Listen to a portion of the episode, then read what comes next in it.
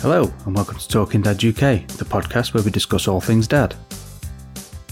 You can follow the podcast at Talking Dad UK1 on Instagram, Facebook, and Twitter, Talking Dad UK on YouTube, Talking Dad UK at gmail.com.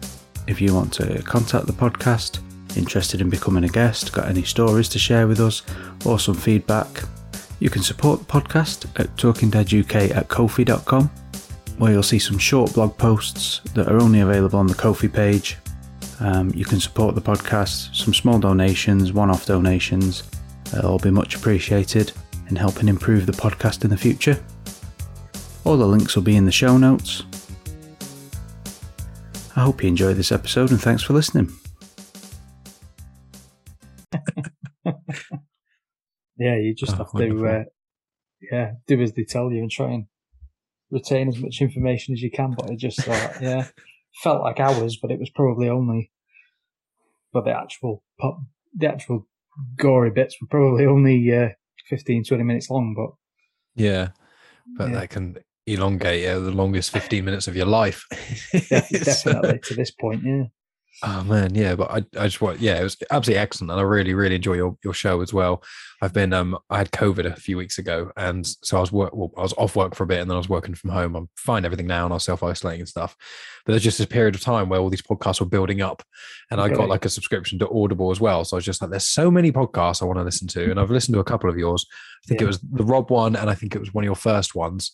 Um, as well, but I was like, I've got more in the queue, but it's just like there's so many podcasts, and where I, I'm not driving as much because I'm working from home a few days a week as well. It's like I want more time in the day. I just want not have to do work and I could just wander about the neighborhood listening to podcasts all day. I know it's hard to keep up, isn't it, when you start getting in with everybody and, and you, Mm.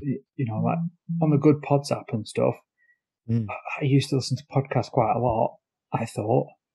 But now I've been opened up to so many new ones and I get chatting to people and then I think, oh, I'll go and check their podcast out because they said hello or followed me on Twitter. So I better check the podcast out. And then like, you just got a massive list to get through, haven't you? And uh, Yeah, you blink and it's 70. yeah, and I, I don't do as much driving now as I used to either. So with working from home, that that was like at the height of me listening uh, listening to podcasts was when I was traveling for two hours a day. Uh, Mm. used to get through quite a lot then. That was good. But, Oh, yeah. um, now I'm working from home and I'm moved jobs closer to home as well. So Mm. yeah, so in my, in my spare time, I've put it on in the background a little bit. Sometimes depends what it is. Yeah, yeah, because I do it when um if I'm if I'm doing like the dishes or something, which is the bane Yeah. of my life. But whenever I'm doing that, I chuck on a podcast or something like that, and then on the way to and from work. But I'm also like really, really into music, so it's like and all kinds of varieties. I like pop music, like Sia, but I like like death metal. I love Yeah. Slipknot, but I love rap music. So it's just like every week there's at least one new album coming out. And so it's Yeah. like, okay, I've got a new album to listen to every week that some of my friends are talking about. While I've also got all these podcasts, and then I have you know a different guest on my show every, you know, week or two. So I try and make sure I listen to a couple of their podcasts as well before they come on the show. And then I've also got audiobooks I want to listen to as well. So it's as you say, and then I've got mates that I've had for ages who've got podcasts. because I've been doing it for three, no, four years. I mean, I've been with my girlfriend for three years, so it's been four years. I should Yeah. remember that. Uh, Yeah. So uh, exactly as you say, you know, you connect with these people, and you, whether or not they have like an amazing show or not, you connect with these people. And you go, oh, I want to support them and listen to it. And then even if half the ones you listen to are worth listening to again, it just stacks up and up and up. And when you have a Yeah. show like yours, uh, where it is you know interview style, where Yeah. you do speak to a different person, a lot of effort. Um, there's a lot of episodes where you speak to a different person. It's just like you just you like a year of podcasting goes by, and then you go, oh, look at my podcast app. Okay, look, every day there's like five new episodes. How long Yeah. do I have to listen to? Four hours a week. It's like yeah, I used to listen to Joe Rogan quite a lot, but one of his is basically my entire listening for the week. And it's like, it has to be a really good one to really Yeah. rail all of the other podcasts that I listen to. three hours worth of Joe Rogan. Is uh, Mhm. it, it's not enough time anymore to fit him in. Especially because a lot of his new ones, I was one with Bert Kreischer and it was, I think it was uh, four and a bit, it was, I think it was two parts actually. So it was like four to five hours. It's a lot of fun to listen to, but I was like, this is, this is madness. There's so much to hear.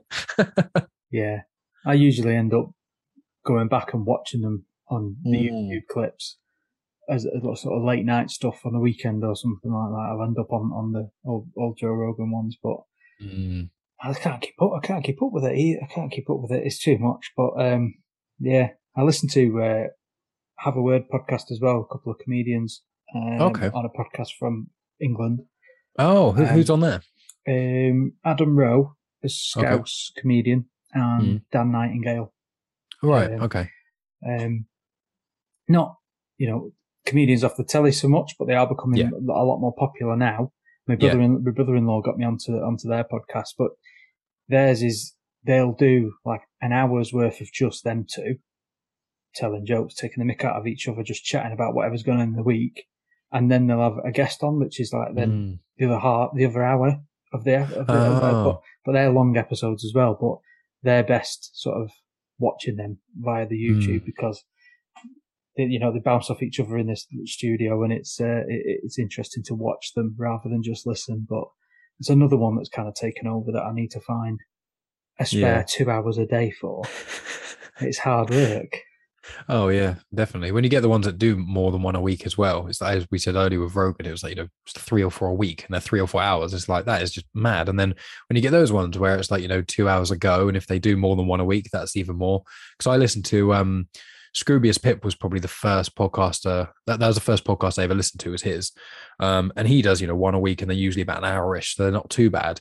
But it's, it's one of those things where if you listen to a few other podcasts and then you go back to it and you're like, oh, I haven't listened to you for three months. And there's Yeah. like eight podcasts in there that I'd really want to listen to. Yeah, So that does just build up as well. Or when you have guests and you get into something new, like a new TV series or a new movie, and you're like, oh, I, I know this actor now. I really like them. And then you find out they've been on like 20 podcasts. And it's like, okay. yeah, I've got, got to go and listen to all of them. But, Yeah. yeah, it's uh, that's the thing. But them ones where they have guests on that are famous or well known, Mm, they're easier to jump through and find the people that you want to listen to first. And then, Yeah. you know, you come back to the others later, don't you? If you haven't exactly. listened to that person's music or seen them in any TV shows or anything, then it, Mhm. you know, come back to it another day. But the others that are like, oh, I really like their music, you're definitely going to listen to that. And but you can pick and choose a little bit.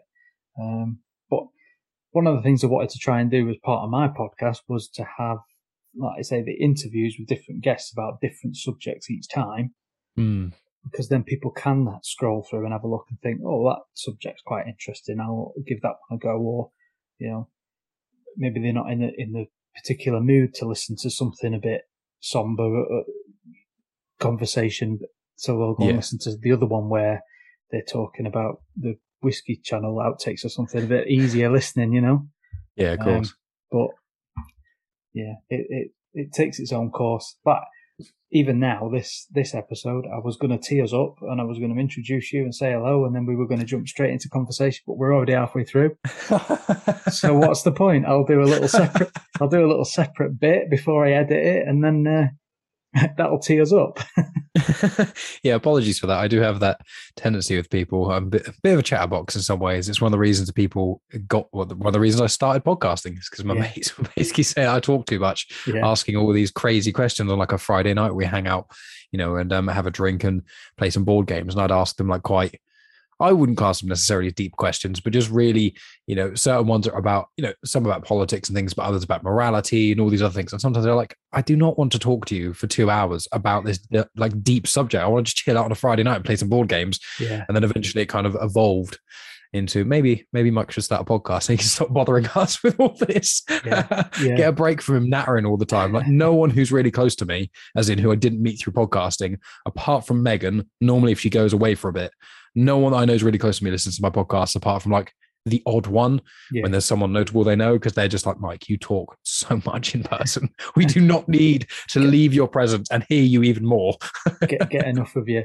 Well, I'm a, I'm a little bit the opposite because I don't generally talk that much, uh, Mm, unless I'm out with the, the lads and I've had a couple of beers, and I might get chatting. But um, yeah. just generally in social situations, like I feel like I have to kind of talk a lot at work. So then when I'm not at work, I'm quite easy not talking to people.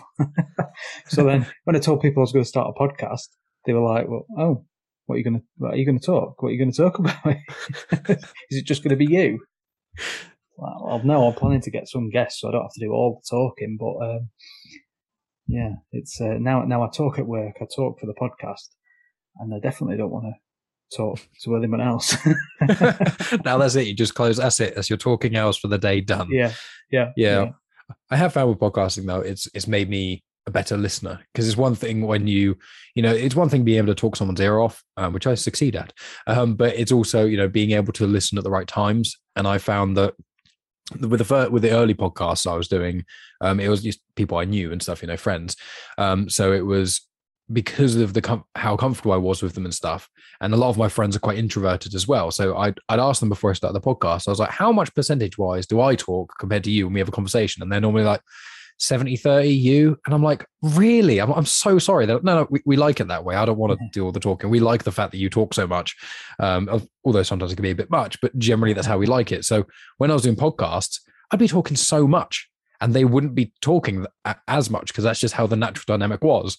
And I'd find myself editing and I'd be like, oh man, I wish I would shut up now. Like I've just been listening to myself talk for eight minutes straight with someone else. And so over time, I've kind of, I like to think, I've learned to be able to take a break a bit more. Yeah. But then it's kind of when you guest on other people's shows, it's kind of the opposite. Because a lot of the time, yeah. if I go on someone else's show, they're like, Mike, the floor is yours. Talk as much as you want. And after talking for like six minutes or something, I'm like, I, can, should I stop? Should I keep going? I need, need, to switch from host to guest mode. Mm. And uh, yeah, I uh, definitely when you're editing, listening to yourself talk a lot is difficult, isn't it? Especially on the oh, early ones. it's rough. But I don't mind listening back to other people's conversation when I've had guests on. They're quite yeah, yeah, yeah. Because sometimes it might be a week or two before I come round to get round to editing, mm. and you know just refresh myself with the conversation. I don't mind listening to them, but I don't want to listen to myself over and over again. oh yeah, and then you pick up on all those little bits that you don't like doing. All the all the little words you say, or the ums, ahs, and yeah, your mannerisms. You're like, oh, do I really do that that often?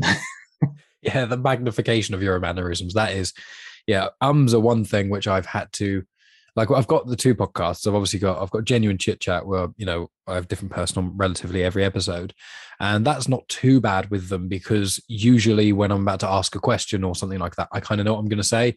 But with my Star Wars podcast, which is just me talking about Star Wars comics, the amount of time I have to just spend editing out my nonsense or I say something and yeah. it, you can't hit anything I've just said. It's just yeah. incomprehensible nonsense. So I have to like re-record. Okay, highlight that bit, save it for later. Then at the end of the editing, I have to re-record myself. I have to, if it's in amongst a, like a paragraph of me talking about something, I have to listen to how I'm talking and talk in the same tone and speed that I was, so it doesn't sound weird. Yeah, and it's just like, oh, I'm sick of hearing myself now. that's hard work, isn't it? Yeah. So yeah, where does your where did where does your podcast start? You said a little bit about being a talker in your friends group, and they said you should do it, but when did you actually decide to start? Well, so it was, I think September 20, what are we in now, 2021? I think it was September 2017 was when my first podcast launched. It was several months before that I, I recorded a bunch of them. But in my oh, in my youth, God, I sound like such an old man. I'm not even 30 yet. This is madness. Um, when when I was in college, um, I I did like media studies, uh, accounting for one year, which was awful, business studies, and um, psychology, and I was the best at media, even though it was the, it was the only one I chose to do for. Like, I was like, okay, I have three series, ones that help my career, and then I have one that's for me. And I didn't do great in the other ones, and I did really well at media. So huzzah! um, but I was doing that for a bit, and in amidst doing that, I I ended. I don't know why I did this, but me and my friend uh, Reese, he's been on. He was on my first episode of Genuine Chit Chat, the hundredth episode, a few other random ones and he's one of my best friends. I've been mates with him since I was yeah like eleven or something. So me and him did like a YouTube show for a while, um, and it was like we would talk about the news a little bit. We'd have like sketches in there. Uh, it, it, became very very self referencing and meta. Like for yeah. two episodes, we had the technology segment, and then we binned it. But then for like ten episodes, we had a segment called the not technology segment, and it was just a sketch of us.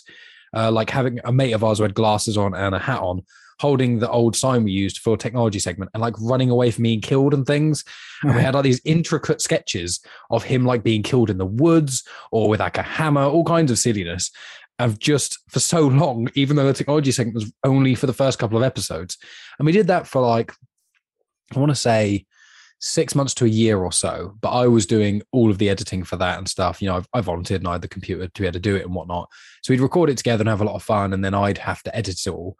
And after a while, it just kind of ran out of steam in a sense. You know, we were in college. So once we got to sort of second year of college and we were with our girlfriends and it was a bit more serious in that regard. And then, you know, we're starting to go out drinking more, you know, we're going to parties and stuff because you can't go drinking till you're 18, but, you know, those sorts of things. And so it just kind of slowly fizzled and died in a way. Um, and then I kind of still wanted to do stuff for a while. And I started doing music videos for bands.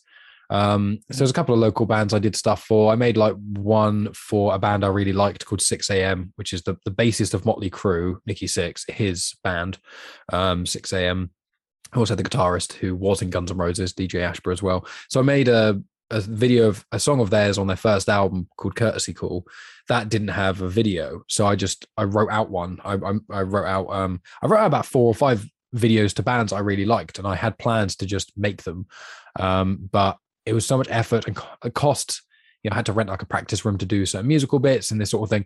And it just became the amount of work I have to put in for such a tiny amount that I'd get gratification wise, not from anyone else, but like if I spent 10, 20 hours editing a band's music video, they would get the credit Yeah. for which I'm not, you know, I don't want my name plastered in lights or anything, but it it takes it took away from a little bit when I was doing it obviously for free, just for mates and things, where it was just like people were complimenting their music video that I spent all the time doing, and that it, it was just so much effort putting into it. So I took a little step back from that for a while, and then I didn't I didn't really do a lot for a, a couple like a year or two, maybe a couple years.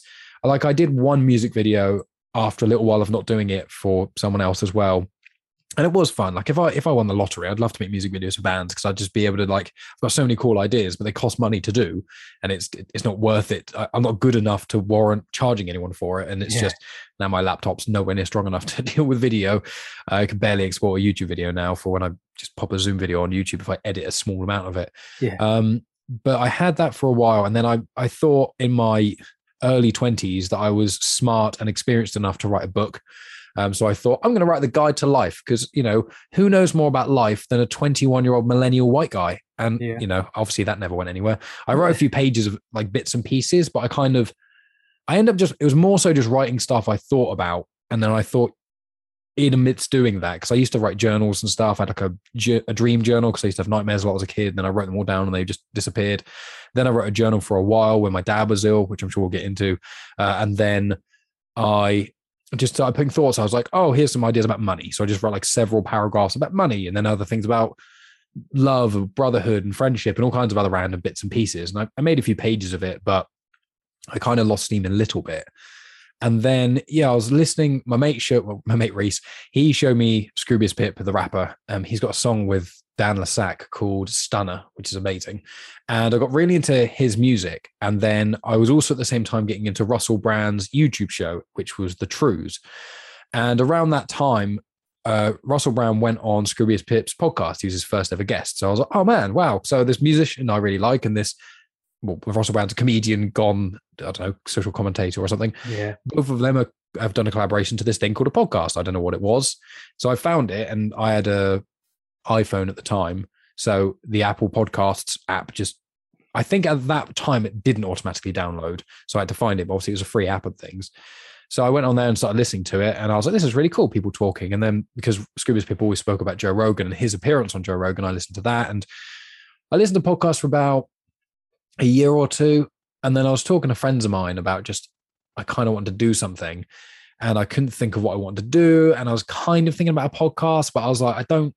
I was like, I don't want to do a podcast where I just sat, sit and prattle on for hours because I was like, I'm not famous enough for anyone to actually listen to that. You know, yeah, it's yeah. that, that kind of saying of podcasting where the only way to get famous or to make money properly of podcasting is to either already be famous or to be a one in a million niche idea and get on the bandwagon like really early. Yeah, You know, or- I like to think doing it for maybe 10 years or something might have some results. I do make a very small amount of, amount of money on Patreon now, um, but nothing to be able to live on. Uh, but it was just that thing where yeah, I spoke to my friends and stuff about it. And then I thought, oh, what if I spoke to people? Because there was a lot of friends of mine who were suffering with uh, mental illness and stuff like that, but they were open to talking about those things. Um, and me and my mate Reese, he was probably the only person who, whenever I want to talk about all these crazy moral questions and stuff. He would always rise to the challenge. We'd always have these big conversations, and we'd have like our six or seven friends next to us, just not saying anything, just waiting for us to stop. Um, so I, I, basically just put the feelers out for lots of people, uh, friends or family and stuff, and said, you know, well, if I started a podcast, would you fancy coming over mine, you know, one afternoon, just chatting for an hour or two, and we'll just put it on the internet? And uh, so many people said yes. And then one, and I don't hold this against them. I had a bit of a, I was a bit angry, not not quite angry. I was a bit miffed about it, but because when I actually started the podcast and I did everything because um, you know it took a bit of time to research and you know register yourself for all these other things. Like now you can normally just go on Anchor and it does it all for you. But a few years ago, before Anchor was a thing, you had to do everything manually. And I do all my own graphic design stuff. So because I used to work at a place to do graphic design. So I had all that sort of things kind of building up and thinking and things. And yeah, about two thirds of the people that I asked if they would come on who are really up for it then just ducked out I was like, yeah, I don't want to do this anymore. And I was like, oh no, okay. So I think I did like 15 to 20 episodes. And then I joined like a couple of podcasting groups on Facebook and that sort of thing. And then I found other people who wanted to collaborate. And then it just kind of spiraled. And now, now I've got a book of guests I want to have on my show in 2022. Okay. And it's already at like 20. and it's just like, there's only 52 weeks in the year and some of my shows are so long that i have to split them in two. Yeah. so it's like i'm already there's so many guests i want to have on my show that i want to reach out to but i just can't now. So i mean it's a good thing to be annoyed about is having too many guests. Yeah uh, definitely. uh, yeah but that very incredibly long-winded way that is the longest i've spoken on someone else's podcast for ages. So thank you for that. But also sorry that that's how i started that's okay. I asked the question. Just the one. That's yeah. it. That's like, we're done for night. That's all we've got. See you later, Mike. yeah. Um, yeah, I've I've found that when I started, we were still in a lockdown at the beginning of the year. Mm. Everybody was free to come on and have a chat at the weekend or a Thursday night. Yeah. Whereas now everybody's a bit more busy and back to work, and it's harder to pin people down or something crops up. Um, yeah. Kids won't go to bed on time, something silly like that, and it just throws the timings out. Mm. Um, or one of the kids starts being ill. oh, yeah. I have, course, to re- yeah. have to say, well, can we reschedule? Because I'm just not going to be able to get any quiet space to, to record.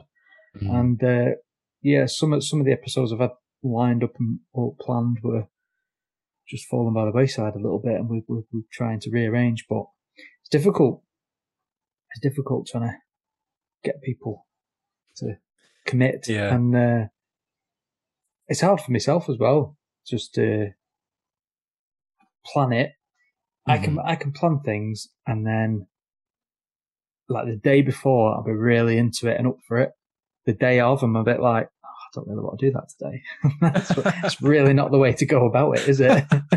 I, am the same. Genuinely, I've had it a couple times where I'm like really stuck by having someone on my podcast, and I will never admit to who the people are who I've had on my podcast that I feel this way about, but like really stoked to have them. I'm very excited.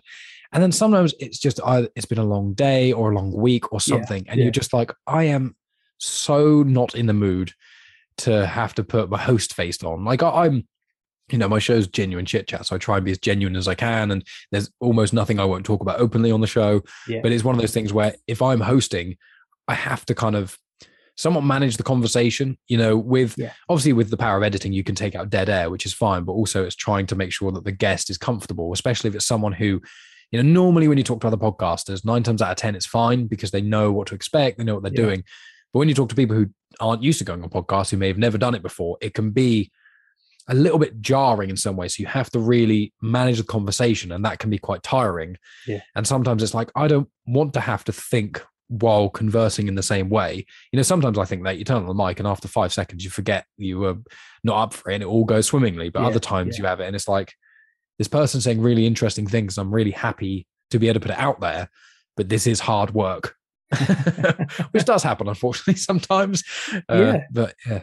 It's I've I've like I've, I've tried to mix and match. So I've tried mm. to sit and plan an episode with the guest that's coming on. I'll, you know, if it's somebody else who's got a podcast or one of the dad bloggers I've spoken to, I'll take the time mm. to go and research the blog or I'll check them out on social media and all this kind of stuff. And I'll write out questions and all this and I'll have it in front of me. and so uh, sometimes it's a bit uncomfortable, but I'm trying to stick to my script when I should just be Mm. chatting. And then I've Mm. tried the other ones where I haven't written anything down. Uh, and I've just jumped straight in and we've had a conversation and, and they've, Yeah. they've, they've both worked at certain times and it's been good, but I'm not sure yet which one's the best. Maybe a mix of the two is the better option. Um, but Yeah. it's, uh, it's tough, isn't it? Because then when you, when you think, oh, th- this conversation now leads on to that question. But when you answer what I'm asking you and you take us in a different direction, I can't come back to that question. Do you know what I mean? So yeah, exactly. maybe we just let it roll and we'll just go along with whatever comes out. Yeah, it does depend. Like certain guests I've had on, um, I've had them as returning guests on that basis that, you know, I've got, and these are old, this is an older notebook. I've got one notebook which, you know, it's just pages and pages and pages of just nonsense. And I've got four notebooks in total, but this one's like almost completely out. I use this when I guest on someone's show just in case I need to write something down that I want to remember. Um, and the other one is just like whenever I have someone on, I always write notes and I always write about 10 questions at least. A lot of the time, a lot of the time I don't even go near them. Like with a lot of guests you have on, especially if they're an author or someone who is promoting something of theirs. Yeah. Usually they kind of they guide the conversation a little bit more. So you can kind of just bounce off them a little bit. But I have had times where if I didn't have the notes, it would have been a 15 minute conversation and I would have just bombed. Yeah. So I think that with me, with like a little A5 notepad, I generally write about half a page ish of questions. And then some of them are about, you know, really specific things, but uh, there's quite a few which are quite e- like, if you talk to another podcaster, one kind of question you can either start with or you can save as a backup is, why did you start podcasting? You know, Yeah. when did you get into it? And it's quite a good one because most people have got a different story of why they started the podcast. And also, usually there's at least something they mention, like, oh, my my dad got me into podcasts, or you Yeah. know, my sister did. And you go, oh, do you know like when did you first listen to the podcast, as opposed to when did you start one? So it can I, I did find when I was early on podcasting, it was one of those things where the interview air quote style one wants to try and do. Like I've listened to a lot of podcasts where they do the specific model of they ask a question, wait for the person to finish, and it doesn't matter what the other person says, they will ask the next question, Yeah, whether it's related yeah. or not. And, and that's perfectly fine for certain people, but other individuals, it can be better to be a bit more fluid. So I think if there's any advice, it would be write a bunch of questions and then don't be afraid to write things down while talking to someone because I often do that. And just like uh, it's normally in writing that no one else could ever read, Yeah. but it, I just write, you know, the word, just a random word like, you know, buttered toast because they mentioned it or something. And then I'm Yeah. thinking, I need to ask them why they do toast in that way. yeah. I've, I've never had a conversation with someone about toast. I don't know why I thought of that. But That's that's tomorrow's breakfast probably. oh man, yeah, I do love a bit of toast. Who doesn't love toast? Toast it's is the- great. It's the smell. Smell gets Oh. you, and that's it. You've got to have a slice. Yeah, And- I think this. Sorry, go ahead. I was just going to say, you've got a podcast that's about genuine conversations with all manner of people. Mm. I've got a podcast that's kind of specifically for dads or at least men, but parents as well. I try and open it up to everyone. And then we're talking about toast. it's my fault. That's what you get when you have me on the show. This is a warning to anyone else who's listening. Is thinking maybe I'll have Mike on the podcast. It's like, well, be prepared. I will say the unexpected in a lot of ways. I will say though with toast, I just want to clarify: a nice tiger loaf, a nice thick bit of tiger loaf, that with some toast and some salted butter. That is just. my mouth, I've just had dinner, but my mouth is watering already. that, that, that is a, that is a nice option. Yeah, it is. But I would say with your podcast, oh, we're back two different directions again. You can go ahead. I'll, I'll, I'll you go, you go ahead with this question. I'll remember mine. No, because I'm going to stick on the, the theme of toast and bread, so I'll let you go because you were going to talk about something about the podcast. I want to hear your toast and bread thing now, though. Don't leave the listeners hanging. Talk about toast and bread. Then I'll ask Yeah. my question. Don't worry. I was just going to say that it's obviously that time of year when it started to turn a little bit colder and it goes dark that bit earlier, and uh, you know, a nice bit of crusty bread with any kind of meal, buttered, Mm. is pretty much spot on at the moment, and uh, it's dangerous, isn't it? I have to stay away from that. It is. I mean, my girlfriend's Italian, so there's two things in this world she loves much more than she loves me, and that is just bread and pasta. it's just like almost any meal. It's just any excuse to have bread, pasta, or cheese. Any excuse. yeah, which is is dangerous, but it's amazing.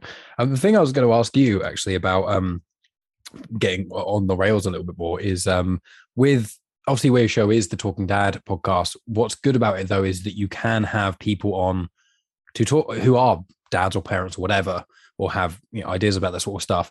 And like you've had with quite a few of your um, other guests, we spoke about music for ages, where you spoke Yeah. about, you know, this or sorry, I keep burping. I'm drinking cream soda, which normally I drink water for a podcast, but I really fancied some cream soda because I'm an old man in the 1920s. But um, yeah, the and what's good about that is because there's so many people who are parents in some way, and so many people have so many different ideas about those things. Yeah. you that can be like your jumping off point. So the first, however long of the conversation can be about parenthood, dads, whatever, but then it can pivot and be about anything else. Like I said to you um, at the start of the recording, you I think it was episode 16, you with uh, Rob, where you spoke about um, you know you guys delivering one of each of your. You spoke about delivering your second child. He spoke about delivering his third. I was Yeah. going to say about delivering each other's childs then, and that made made That'd the whole thing sound very different. yeah. If you delivered his child, he delivered yours on completely random separate days, and neither of you were there. That's very bizarre story. Um, but no, yeah, and obviously from there you guys spoke about other things. You know, it was still in the the realm of parenting, but you spoke Yeah. about sort of sex and pornography and uh, internet and all that sort of stuff, which I found very interesting as well. Yeah. So good jumping off point. Yeah, that's it. And it, you can ca- kind of connect with people that you would never have met or, you know, he, for ex- if you use Rob as an example still, then he's a what, four- 43 years, 42 year old bloke from down south who, if we cross paths in a pub somewhere, just by looking at each other, we might not have anything in common. Mm. But through the powers of social media and Instagram, where we first made a connection, um, the, the, the main, I think the, one of the main things was talking about, um, me delivering my son at the time. I put a post on and made reference to it and he, he, he was kind of, he was following me from that point and jumped on and said, well, I've done that as well. And it was like, well, that's a conversation we need to have at some point. And- Yeah. And, and we would never get that kind of thing if it was just down to the olden days where you go down the local boozer and, and bump into a couple of the local lads and you have a chat about work. It, you know, it just opens up a lot more, doesn't it? Yeah, like I don't really think there's many scenarios where one just out of the blue brings up the fact they would they deliver their own child, especially in a social situation loud enough so someone else could hear it. Like you don't really go in the pub and you got one group of lads over there talking about like, oh yeah, that time where we were delivering kids and you get someone at the bar go, oh really? You know what, lads? I had this time and everyone just sits down. Whereas as you say, like social media, it kind of somewhat puts a spotlight. But because of the I always make make this comment about podcasting is so funny because I've had people on my show who are either bands that I really like or musical artists and a couple of authors I really enjoy, mainly Star Wars creators because I'm super into Star Wars. There's a Millennium Falcon behind me. Um, but the one of the things is if I just contacted an author of Star Wars I really like and said, like, I'm such a big fan, can you just talk to me on Skype for two hours? They'd be like, no, I do not have time for that. But if you go, but if I record it and put it online and I've got, you know, X amount of listeners, you may actually sell an extra book or two. They're like, I'll tell you what, let's do it. That's Not all the yeah. time. A lot of time people just completely ignore you, but one in however many they come on and you have a great conversation. But it's it opens up the realm of like, you know, I love sitting down and just talking to people, uh, talking with them rather than at them, which is seems to be the case a little bit. Um, but uninterrupted, it doesn't really happen as much. Like even when I have mates over, sometimes it sometimes we'll talk a lot, but other times it'll be like, oh, let's watch a movie, and then it's really as much as I enjoy that, you're not really talking to them. You're both just experiencing something together. Yeah. Whereas with a podcast, it's like there's there's not really anything else to do apart from look at each other lovingly over Zoom. Yeah, it's, yeah. It, it's such a cool medium. Like, have you have you? I assume you've quite enjoyed like as well. Although there's you know, elements of it that are quite annoying, like editing and reaching out for guests and people cancelling and stuff. Have you found it quite valuable to yourself? Yeah, I've um, I've really enjoyed it actually. I mean, like I said, it wasn't something that naturally people thought I would do, or even that I Mm. thought I would do myself. You, you know, but as I've gone on, yeah, I, I moan about editing just because Oh, I yeah, so do I. I generally can't find enough time to do it. But when I'm doing it, I don't. I actually do enjoy it. I quite like Mm. it. It's it's it's that opportunity to to talk and to just have these these wild and wonderful conversations with people that would never happen otherwise. And yeah, you know, there's like half of my friendship group are in similar position where they're dads and we can talk, uh, but we generally have a moan or we talk about the same thing. Mm. And then the other half haven't got kids yet. And so we generally talk about the same stuff whenever we meet, if that makes sense. Mm. yeah, Whereas we're specifically joining for the purpose of a podcast to talk about certain subjects or just the fact that we've got being a dad in common or that we've, we've got a dad in common. Mm. You know what I mean? So that then opens up that conversation for, for other people of, you know, not to be so grandiose or anything like that, but for people that aren't comfortable at talking Mm. and that maybe don't have a big social network or, or they, they might be the first bloke in their circle of friends that has settled down and started a family and the rest of the lads are still out going on holidays or, you know, whatever good stuff it is they do nowadays because I'm not up to date. I just scowl at them and think, you lucky buggers. Um, but, but um, yeah, so they, they might be feeling a little bit isolated, but at the same time, do you, do you feel comfortable in saying that you feel isolated because you're supposed to be having a nice experience? This is part of life, and it's a decision you've made with your partner or whatever to have children. It's supposed to be a nice thing, but you Mm. you know how many people could turn around and say, well, actually, I've been really missing my mates, or you know, I could really do with on a Friday night jumping on a Zoom or, or going out for a coffee after work or whatever it might be Mm. because you can get that isolation of which is obviously then in the past two years been compounded by the fact we've been through lockdowns and things like that. So it was just giving that option for myself to chat to people as well as put it out there to other people that might not experience it or might not be as comfortable as I've been. And if you go back and listen to not so much the early episodes because I was talking to people I know, so it wasn't as bad. Mm. But if you listen to that intro that I, that was the first recording I ever did with the mic that I bought that was a crappy thing off Amazon. And I didn't do that many takes because I didn't want it to be so scripted and horrible, even though it sounds it because I wrote it down and read it because as soon as I pressed record, I was falling over my words and I didn't know what I was going to say. Yeah. But even since then, I've got better and more at ease with it. Um, and obviously, it, it it has a knock on effect at the rest of my life and talking in front of people and whatever that might be. You know, the dreaded going to kids' birthday parties speaking to the other parents that you don't know very well. You've got to make small talk. so, yeah, let's talk about podcasts. I'm good at that now. Yeah. Well, you still do meet a few people though that still don't even know what podcasts are. And I don't, you know, I'm nothing against those individuals, but those individuals probably aren't listening to this because they wouldn't understand what they're listening to. Yeah. But it is one of those things where it's just, you know, normally how podcasting comes up is normally because I've been doing it for quite a while now. Um, and it's quite a big part of my life because I've got, I have three if you count my Patreon one. So I've got two I do a week. Um, and quite a considerable amount of my time now is spent podcasting, but it keeps me busy, which I Yeah. quite like. Like, Yeah. you know, I love movies and TV series and music and Lego, which is all around me and stuff. And, you know, I, I love so many different things. I could easily sit there all day and just watch, you know, eight movies in a row.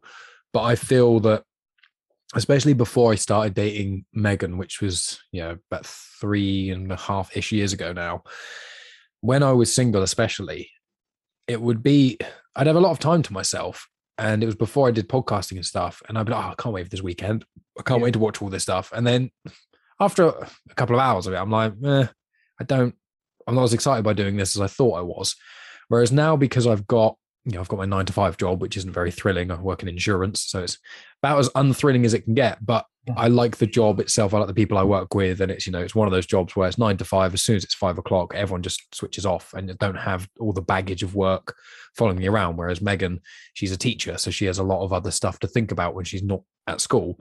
But I find that it, it's a good level level of busyness. Like I feel like I'm I feel like I'm I'm productive and I'm actually doing something, you know, where even if it's just having a conversation with someone, at least the when you edit it, write out the show notes and whatever, and you put it on social media, you f- I feel like I've achieved something. So then when I sit down and watch a movie, as well as my nine to five and my podcasting, which is my passion, my hobby, I feel like it enhances the time I get away from either of those things, even though one of them I choose to do, if you know what I'm saying. Yeah, yeah, yeah.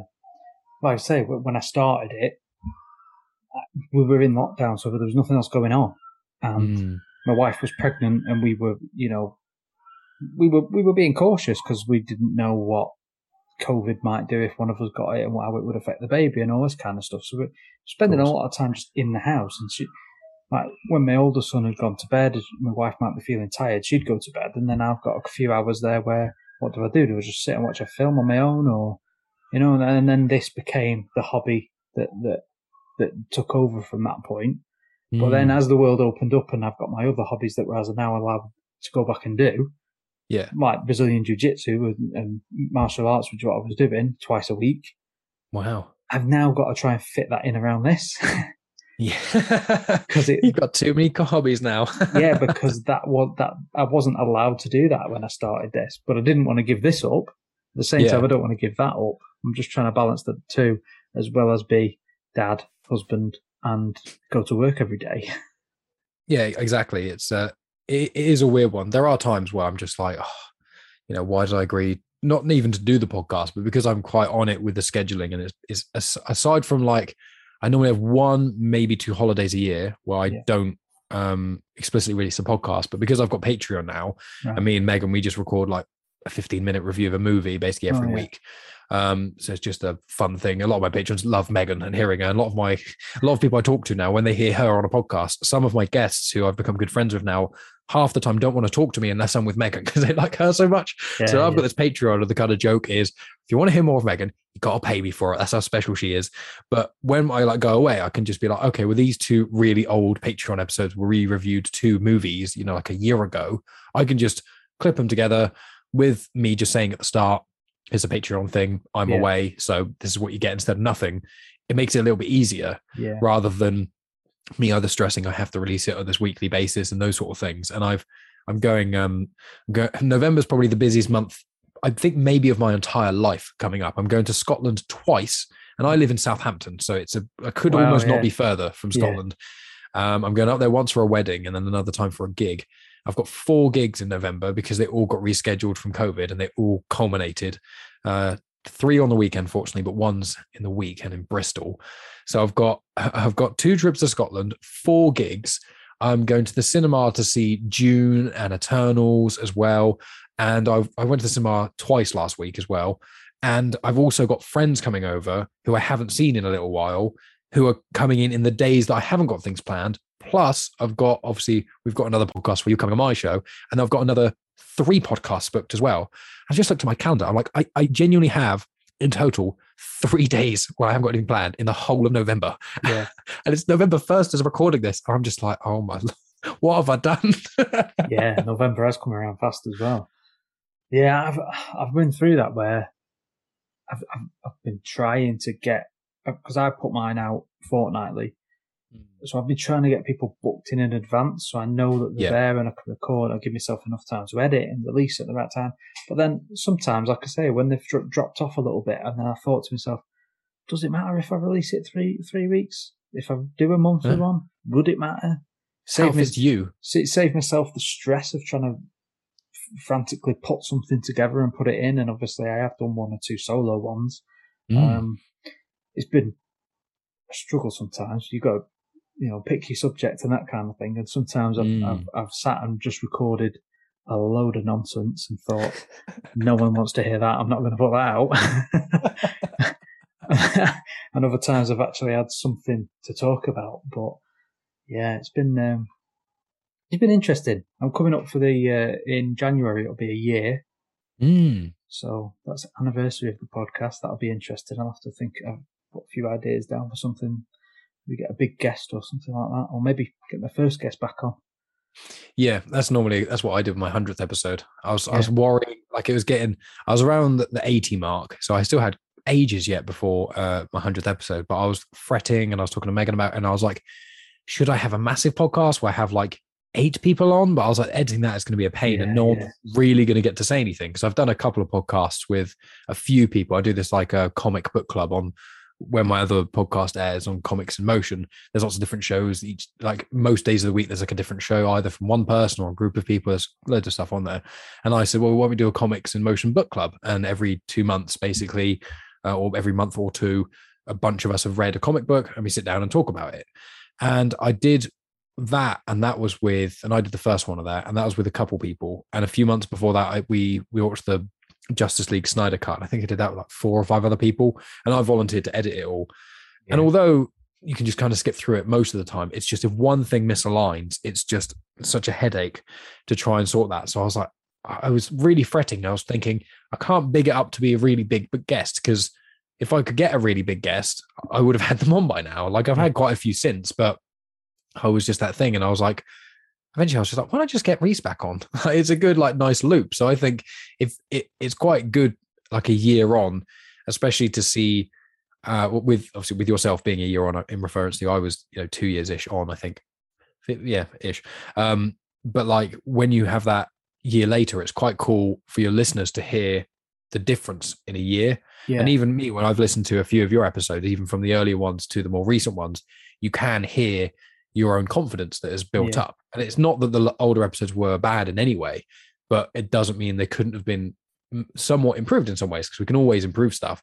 But it's even like when I listen to my old episodes, I'm just like, ugh. That's the early ones. I'm like, why am I talking like that? Why am I saying that? Because it's so long after. Yeah. So I think if you were planning on doing that as a um, year long thing, it, it's probably quite a good idea. And I think your listeners would be quite receptive to it. Yeah. Yeah. I've got a couple of ideas. Um, but that's probably the more likely one at this stage. Uh, I, you know, you get these big ideas, don't you, and don't always pay off. So, you know, sometimes just keep it simple and straightforward. yeah, sometimes that's the easiest way. You know, I did that with my logo as well. Yeah. Um, one of the things, one of the episodes I was listening to of yours mm. was when you were, you did a double episode with Chris from I Like to Like Things podcast. Mm, yes. And that's where they were talking about your dad, his dad, and his um, journey of fatherhood. Mm. Um, that was one of the episodes that stood out to me, is where um, conversation came about, um, and I thought it was a bit of an interesting take that you had on your dad um, in certain situations and, and from when you were growing up. So, do you want to talk a little bit about dads? Yeah, one hundred percent. Yeah, I'm open to uh, talk about it. So on my show, um, I did quite early on. Um, I think it was episode thirty-ish um, for a Father's Day special. I did an episode with my brother and I spoke about it. And I'm very open about this sort of thing. So if you have any questions you want to ask at all when I'm waffling, uh, feel free. Um, so yeah, when I was, so I'm 27 now. Uh, when I was 19, um, just after I finished college and things, my dad passed away from cancer. Um, so he was ill for about 18 months. So the tail end of my college experience, um, he got diagnosed with esophageal cancer. And then yeah, he got more and more ill. They did chemo and radiotherapy and stuff. He got a bit better and they got worse. And obviously then uh, it was kind of the end. And it was one of those things where when it happened, it, it was very surreal and quite strange uh, because it's one of those things where you don't necessarily think that you know when you when you watch movies and stuff and you see someone who gets terminally ill and stuff yeah you, it doesn't seem necessarily real. So when it happens to you it's quite a weird thing. Right. and when i kind of when it happened to me after it happened you know it took me quite a while to digest it and, and whatnot as well. But one of the things i took away from it you know it took a, a couple years to really come to this but the way i describe it is my dad dying was the worst thing that's ever happened to me but it's the best thing that's ever happened to my character because from that experience and from what happened thereafter, I learned so much about myself and who I wanted to be. And one of the things that I was, what I really realized about it was, you know, I love my dad. He was a great man in many respects, but I frame this in the best possible way. He was also a massive dick at times. and that's okay. You know, I mean, it, it's one of those things that he was not a bad person by any stretch. He just did a lot of things which now, especially as an adult, I'm just like, why did you do? Why would you act in that way? Why? Did, and I've got that mentality, which is, you know, I, I, when I spoke the older episode with my brother, it, we specifically didn't only talk about the good, yeah. because although it, you know it's very good to focus on the positive. I generally try and be a, a, person who focuses on positive outlook a lot more. And I think because of dad passing away, you know, the way I kind of describe it is you know, life is shit enough without you having to focus on all the negative things. Yeah. So it kind of to get through things like that, it can be better to try when possible to look at the more positive things. And so it changed my outlook on a lot of ideas and whatnot. And with that, though, I had to look at my dad in certain light. So I had to look at it like, you know, what things did he do that I really appreciate? What things did he do that I really liked? What kind of elements of him do I want to have in myself? And also, when I eventually have kids, what do I want to be like to them? Like my dad was really considerate and generous. Like he would read, um, he had no interest in video games ever, but he would read reviews of video games in the newspaper to find out what games were popular in the genres I liked, which was mainly sci-fi. Yeah. And then if I did really well in exams or if it was my birthday or something, he would buy me a game that I'd never heard of because it'd been well reviewed, because he would look into that sort of thing. And that kind Yeah. of quality is is such a nice thing that he didn't have to do. And so that was like a real positive. But you know, a real negative was he's incredibly argumentative. He would never he would admit he was wrong. And I've said this several times on um, my show, but the only time my dad ever apologized to me is when he told me he had cancer, which is the only time in my entire life I don't want him to apologize. Yeah. All the times he's been a massive dick to me and been rude and unreasonable and stuff and just never apologizes. And it's like that is something I would have really wanted and needed. And what I realized after he passed away about the fact that he never apologized, it was something that I felt like I realized that I was quite resistant to apologizing and I wouldn't like admitting I was wrong.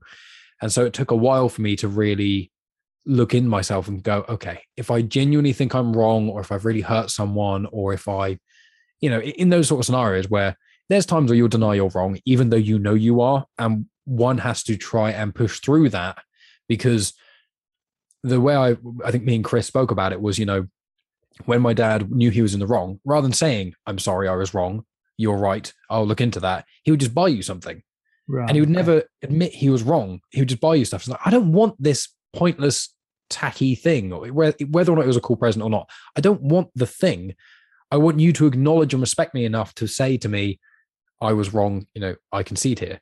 And I think that was quite a big thing uh, for that came from his passing that really hit me and made me think, you know, I want that to be something I go for in my life. And it's since coming to that realization, my relationships with not only not only you know like romantic relationships but also relationships with my friends and things Yeah. sometimes just saying sorry and fully apologizing in a genuine way is something that i think is quite undervalued especially from the male perspective in a lot of people and especially some of the older generations still have that thing and i know people my age who just can't seem to admit they're wrong even though you can see it in them that they're wrong and so that that was quite a big element of uh, one of the things I kind of took from something which is obviously obviously it's very sad, Yeah. but it, it's you know try and look at the positives if someone leaves your life and something like that. You know, try and whether or not you believe in you know, any religions or anything like that, there are still a lot of benefits and things one can take from the passing of a loved one. I find. Yeah, I could definitely see the the stubbornness and not accepting that you were that you were wrong. I can see that in myself. I could see that from my relationship with my dad. Um, he probably has apologised at certain points, but I couldn't tell you now if he had or not. Um, can't picture it. Um, and but I can see that. I can see that as you're talking. I, I'm thinking of certain scenarios that might have happened between me and my dad over the years, and I can see little glimpses of that sometimes that might creep into me and my old, oldest son. Um, That Mm. stubbornness and that, you know, when life's busy and you're rushing around to get on the school run or something, and they're just not doing what you've asked them to do ten times, and you just snap and say, "Why can't you just do it?" And you know, it probably doesn't want to do it. He's not interested in doing it. Can't remember I've said it 10 times. And sometimes we might just need to stop and slow down and show him what he should be doing rather than just expect him to do it. And he's still Mm. only young. He's only five, but, um, I can definitely picture some of that. Um, and, and me and my wife have got a thing of me not saying sorry. it's not a great thing, is it? But, um, but at the same time, we're both stubborn. So if, if we butt heads, we can both be as bad as each other and not, not back down and not admit we were probably both wrong at certain points. Um, Yeah. but that's one of them things that you you look at and you take on, and I think when you have kids, and if you have kids, then you definitely look at all the good things that your parents did, mm. and you Mm. think, well, I'm definitely going to use all of that. Yeah. But there are certain things you think, well, actually, I might do that part a bit different. Or Mm. modern times, modern day, you've moved on. Life moves on quickly. Technology and all that kind of thing plays a part in kids' lives now massively. Whereas it did did for us. We're similar age. I'm 30, um, but it wasn't as bad. Certainly Yeah, it was like secondary school, college ish. So it was kind of Yeah. most of our childhood had gone. But as we Yeah. kind of went into the adolescent phase, that's when it came into it a bit more. yeah, which is pro- that's probably the time when you could get in trouble with it the most. yeah, Um, that was the problem. Yeah, but at the same time, you've just about got enough smarts about you to you know be a bit tech savvy, if that makes sense.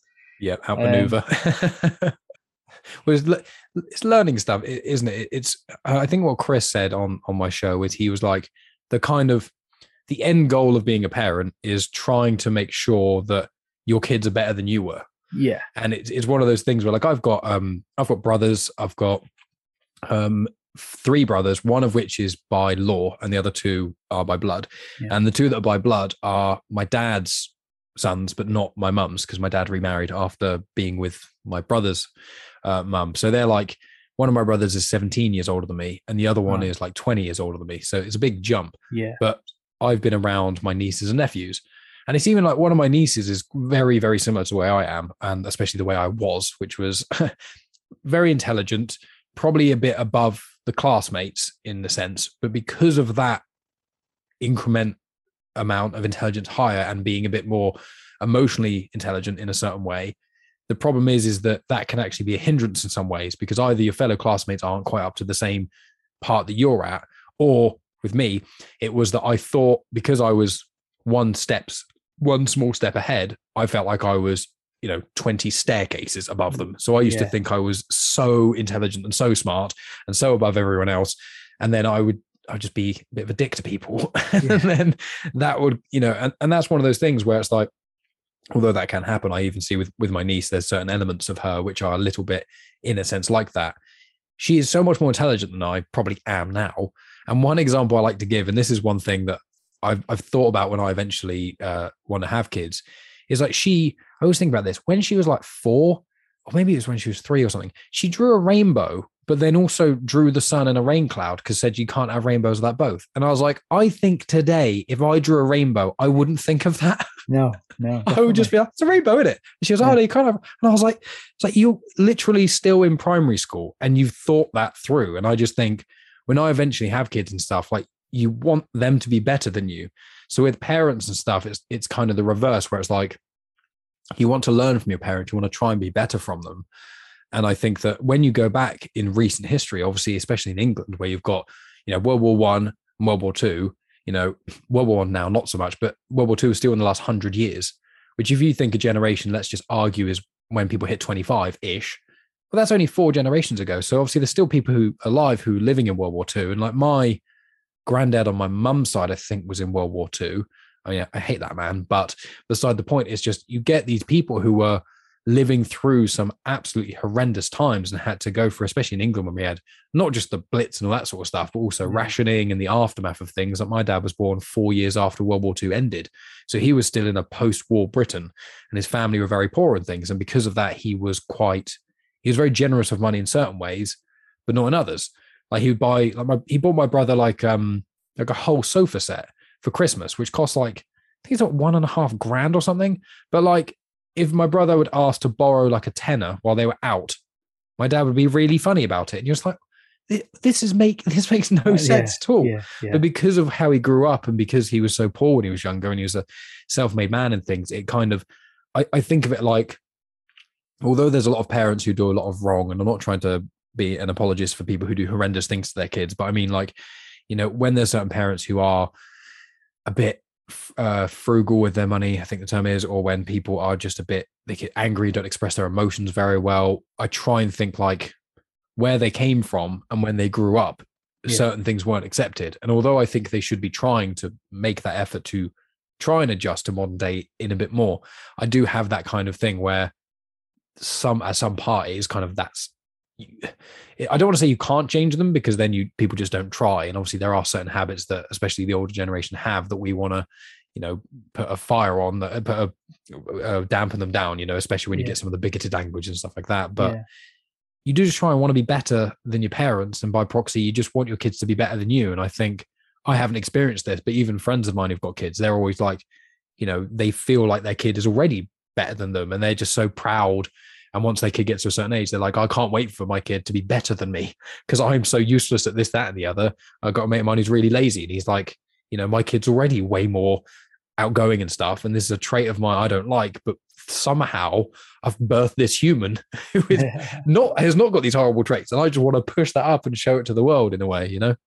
yeah, yeah, definitely. You just want to encourage all of them things that that you would have wanted as as a kid, or that um, your parents maybe missed, or that you wanted them to do, or for whatever reason they just didn't have the money or the means or whatever it is that you know. But um, at the same time, you, you can almost repeat the patterns as well.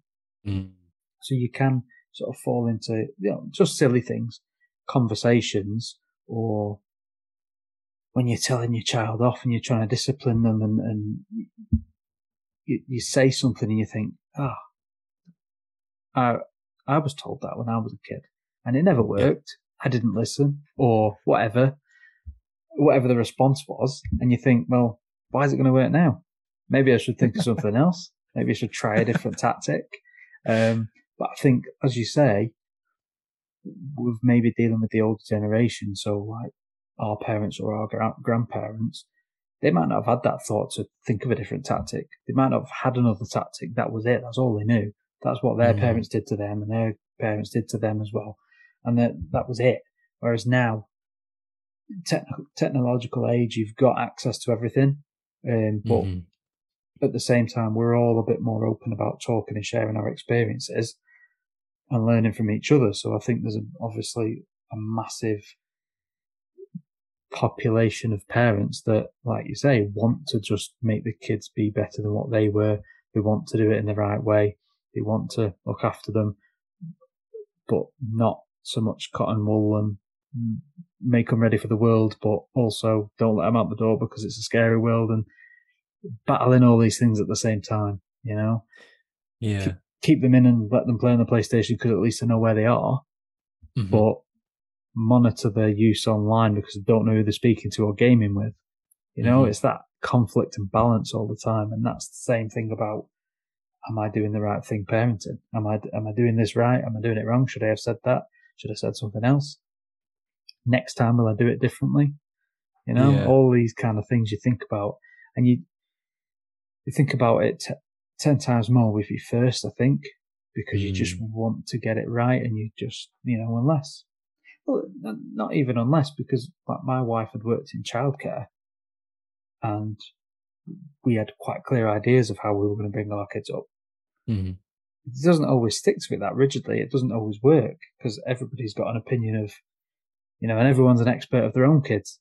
So Yeah. until you have your own, it you don't really know what how you're going to do it. There's obviously all the basics, but um, you can change and mix as you go. And then when your second arrives, or you, I can only speak from personal experience, when your second arrives, you are much more relaxed. You've done it Mhm. before, you've seen it before. It's not to worry about. We'll just move, just go along with it, and they'll just they'll just breeze through as well, and they'll just come out the other side, and they'll be fine. yeah, it's, it's it's it's a very intriguing thing I've thought about with like parenthood and stuff because like before before my dad passed away, I was kind of like I was like, man, I maybe I kind of want to have kids, maybe I'm not sure. And then once he passed, I was like, no, I definitely do now. It was like a switch almost went on, and I know that happens to a lot of people anyway when you kind of get into your twenties and Yeah. nearer the thirties and stuff, especially. But yeah, I, I was thinking, I was thinking about it like how in what when I was being self-reflective in some ways and trying to look introspectively and look at why I'm the way I am with this thing and why I'm the way with that thing, and thinking of what bad habits my dad put into me and my you know my mum my mum's still about and she's lovely, but there are some bad habits they both do, and I just thought really with being a parent and you i think you and rob um in that episode i referred to i think 16 you kind of mentioned about how you know um i can't specifically what the wording i was going to use was but it's almost like you have to think of what ways do you want kind of to mess up your child if you know what i mean? Yeah. like you've got to think i don't want to do this thing. I don't want to do that thing but my kid will not come out perfect. It's just impossible. So you just kind of think how do i raise them in the best way that i can without as you say you have to get the balance because you know how to make them aircut safe so they never get hurt is to keep them in their room all the time and them never interact with the outside world you know?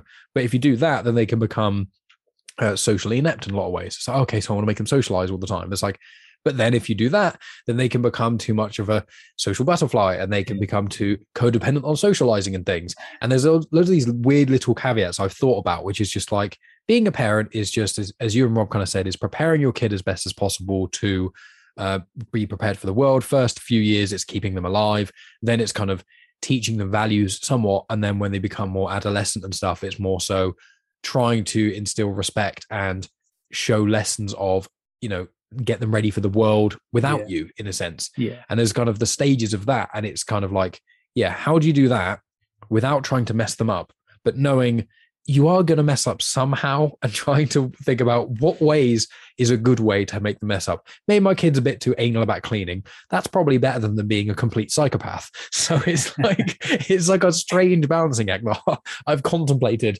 in my few years on this planet. It's a it's a strange juggling act that it's, Yeah. it's very intriguing.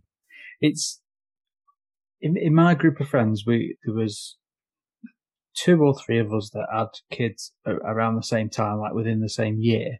Mm. so we were like the first ones who were experiencing it as the first ones and kind of bouncing off each other in terms of what it was like. In the baby days it's just no sleep sick and nappies you know? It's just that's about all you, all you get and crying. Uh, which you might hear at certain points during this episode depending on my editing skills because he's I think he's teething at the minute and he's you know he goes through his spells where he's just not happy. So yeah we would do that but then now we we we've had our second and we've Mm. moved on a little bit. We're five years down the road and some of our other friends are just having their first Mm. in the past year or so. And we're the ones that are kind of looking back and sort of saying we've done all that. We've been there. Um do you believe us now when we told you how much of a nightmare it is Mm. and they're just like, yeah. But then also, when they do that little thing, or they smile at you for the first time, or they, you know, try talking and babbling your name for the first time, all those magical moments as well are the little bits that make it all worthwhile. So Mm. it's not all the screaming and the misery part when you can't sleep. and, you know, that's just, some people might not call it that. They might not say it like that. And they might listen and think, oh, that's a bit harsh talking about your kids as a misery. But when you're in the middle of it, it's just call it for what it is and say what it is. Mm. But it doesn't mean to say that that has a negative long term effect of how you picture your kids. It's it's just what it is. If you have a crap night because your baby's teething and nobody sleeps, you're gonna feel pretty miserable the next day. Yeah. But that only lasts for well, a few weeks, maybe a month or two. One hopes. hopefully, hopefully. but you soon move on and forget about it. It's it's well, some people. I think women forget about it more quickly because they generally, and it's a bit of a generalization, but they generally want to have more children sooner Mm. than the male part of the relationship. So, like, we've just had our second, and he's only six months old, but my wife's still talking about possibly trying for a third because she wants that girl, and I'm just like, I've done it twice, and this is a stark reminder of what it was like the first time, and I'm pretty happy how we are now. Let's just stay as we are. but they, you know, they've been through that traumatic experience as we did, obviously at home as well, having a home birth with no medical professional apart from somebody on the end of the phone. And still six months later that she's sort of saying, well, we might try and have another. And I'm like, let's not bother. let's just be happy and get on with our lives. It's it's one of those strange things, isn't it? It's it's like um the the from what I've heard from especially my brothers and some of my other friends who've got kids and things, is they kind of say, you know, well, well, I'll say, I'll say my mantra of life, which is life is all about the moment. You know, Yeah. when you're on your deathbed, you're not going to think about the time where you're at the theme park waiting in the queue for two hours. You're going to think about the 30 seconds you're on the ride. Yeah. And it's just like with any hobby, be it, you know, jujitsu, um, or be it something like playing guitar or even podcasting, there's going to be a high portion of the time where either you're doing something that's boring, like guitars, it's an uh, instrument, it's normally learning the basics and stuff. With things like jujitsu, it's, you know, basically getting your ass handed to you, you know, when you're sparring with someone and things and getting tapped and that sort of stuff. Or Yeah. if you maybe have an injury or things like that, or just once again practicing the basics. And with podcasting, it can be either the editing or trying to get a guest on. There's little moments that kind of that suck basically. They they provide like a foundation for making those moments that are highs better. Yeah. And from what I've understand about people with their kids, it's like, yeah, when they're a baby and they're screaming and crying, it does suck. It's awful. But as you say, you know, when they do that first laugh when they're just with you and you make a silly face and they giggle, that feeling you get just washes everything else out.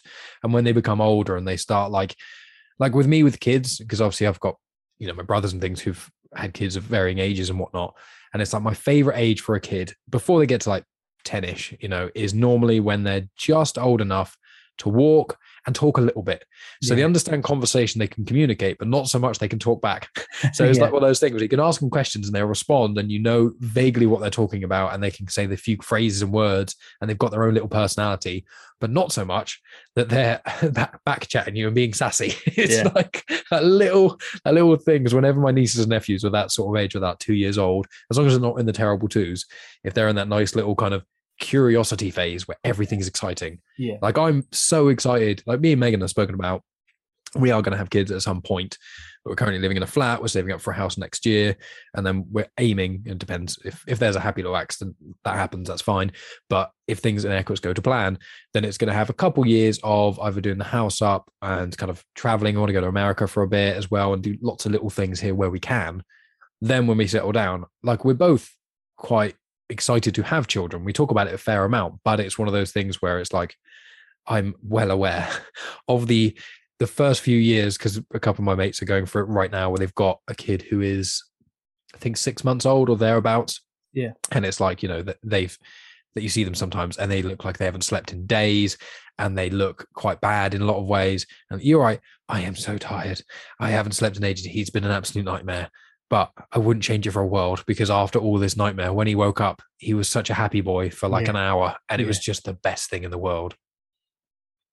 Looking forward to it. Yeah. in some I could- ways. I can tell. I'm still happy with happy with the freedom at the moment. You know, I just need to finish off. Ideally, my sleeve of tattoos. Once once that's it, that's going to be the final nail in the coffin. Then I won't have to. I can't. Nothing else to waste my money on. yeah, yeah. That was it. I mean, it was always our conversations were always around. Well, we're not ready yet because we've just moved house or we bought our first house. Hmm. Let's get settled in. Let's do the work we wanted to do. Let's go on that holiday to wherever we were going to go. You know, while we still can. And it was always most likely me putting the putting the conversation off by saying we're not ready yet. Yeah. Let's let's do these things because once we have a kid, it's going to be that much more difficult, more expensive, blah blah blah. And that kind of conversation went on for a year or two, and we ended up getting two dogs in that period of time. To kind we of get a dog put- next year because of Yeah. Megan. yeah, let's put that put it off a bit. I'll get you a dog, and uh, it works for a little bit a time, but it doesn't last. No, I know. I'm, I'm I'm expecting now. I'm thinking I've probably got maybe a year, two if I'm lucky. After that, we get that dog, and then and then Yeah. after that, it's going to be the next questions. yeah. Well, we ended up with the two dogs, and I was like, I can't have three dogs, so let's just have the kid now. And now I've got two kids, and now I don't want three kids. So what we're going to do, we'll probably get another dog. I don't know. move on to some other pets. I'm not sure yet, but um, yeah, it was always that thing of we're not ready yet. We're doing this or we're doing that. And I remember speaking to people at the time who I was working with in my old job, who was a few years older than me and had kids that were a bit older and things like that. And she was like saying, "You're never going to be ready. There's always going to be Mm. something. By the time you finish doing your house, you might want a new car or."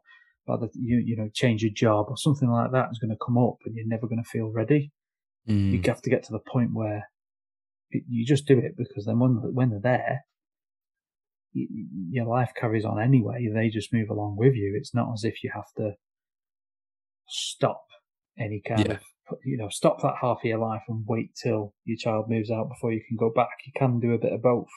Um, Yeah. But I mean, like I was talking on one of the episodes um, a little bit more recently with uh, one of our friends from America. We went to stay with them um, for our honeymoon uh, a couple of years ago, and my eldest would have been around two or three. So Mm. he was at that stage where he could walk, he could talk, he could be part of a conversation, but you could all you could you could also just scoop him up and take him with you, like Yeah. for all the travel on the planes and things like that. And I think I said to him on the episode, it was like the perfect, uh, probably looking back at it now, probably the perfect time to do it Mm. because we we did have that option where we could just scoop him up or put put him in the pram when we were out. We went to New York and it was dead busy, and we just spent most of the time in the pram, Mm. and not because we like we just strapped him in and walked him round because we wanted to do our thing, but it was for safety, and he didn't want to get out and walk because it was too busy and he was a bit overwhelmed. Yeah, of course. So I we would used be. the- yeah, so we used the pram a lot. But then when we went to stay with them in Iowa, it was all farm country, and he could run around and just enjoy it. And it, we had a, a great time for the like the last part of the holiday.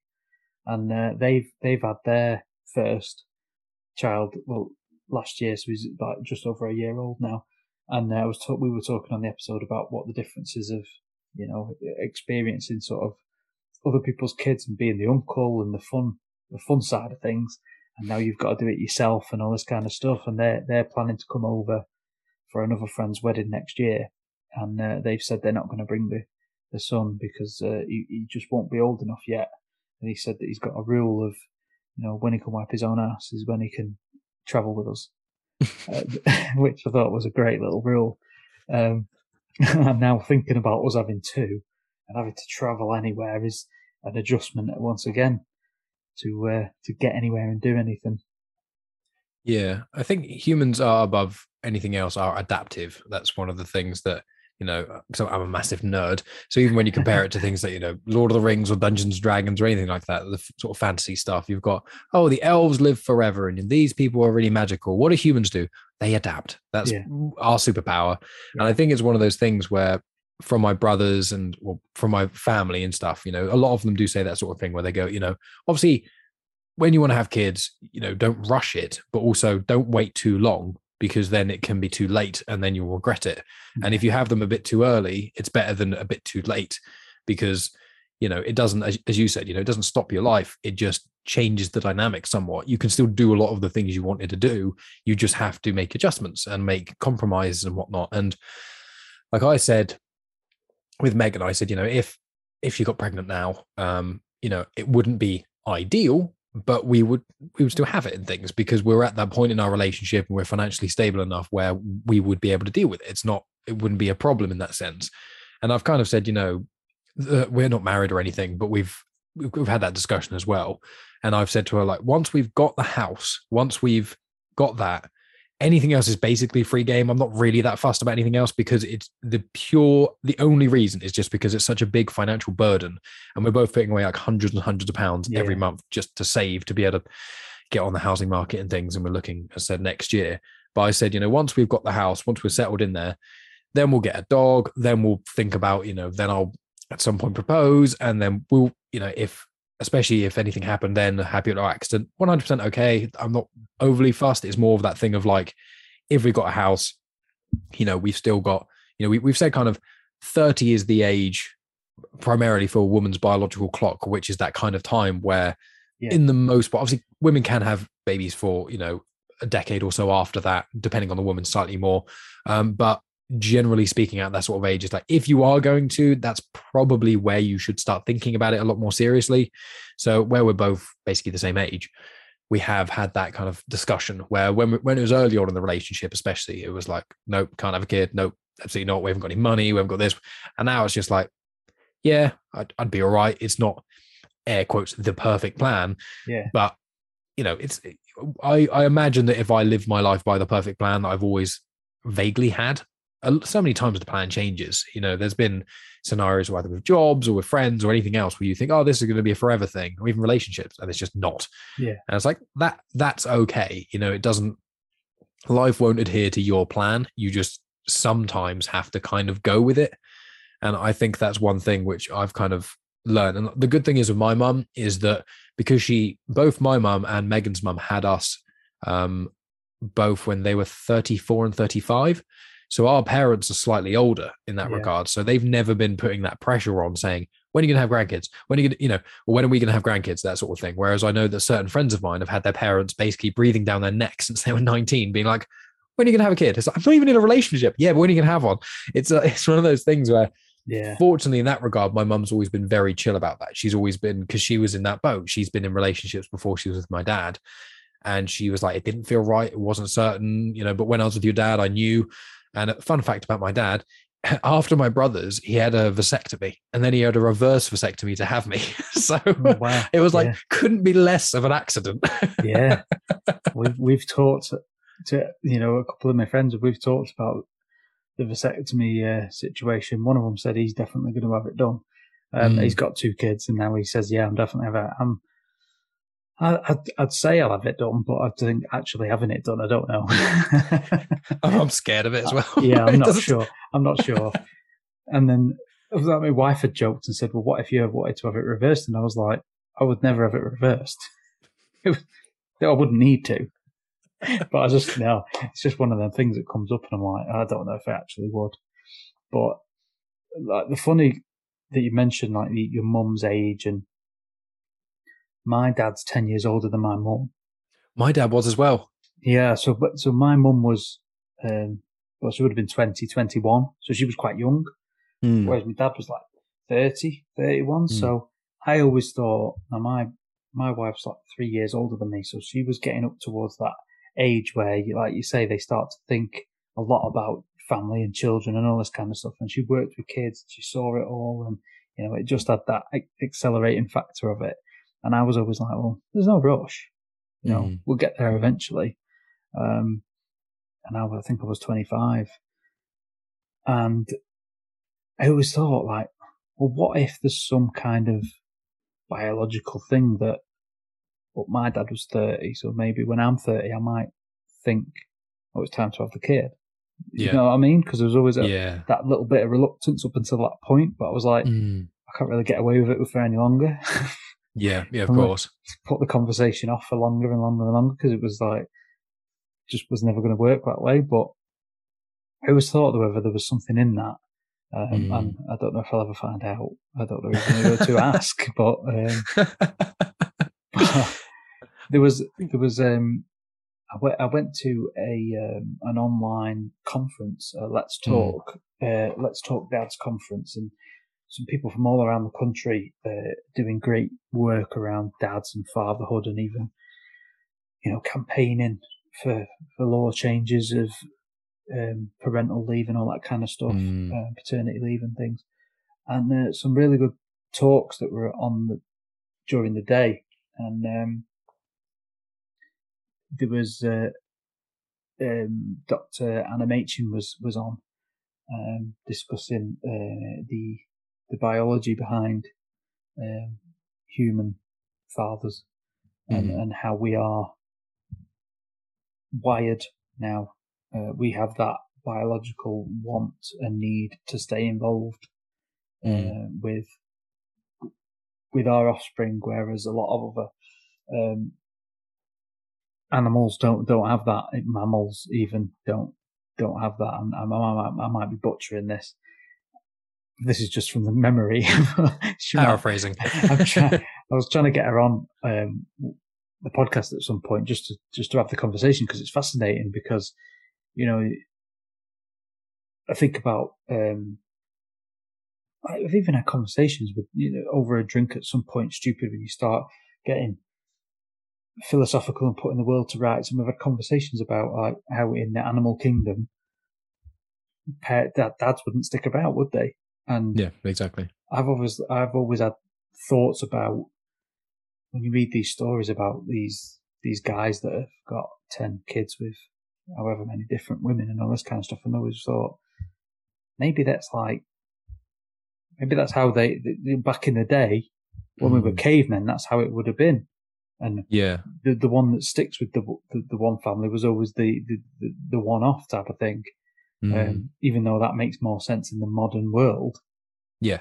And I'd always kind of like had a little conversation with myself about that. Um, thought it was interesting to hear that said as we are biologically, uh, you, you know, we, we, we stick around for, for our kids, um, being the dads and, uh, we're, we're, we're one of the f- few, uh, of all the animals and mammals that do.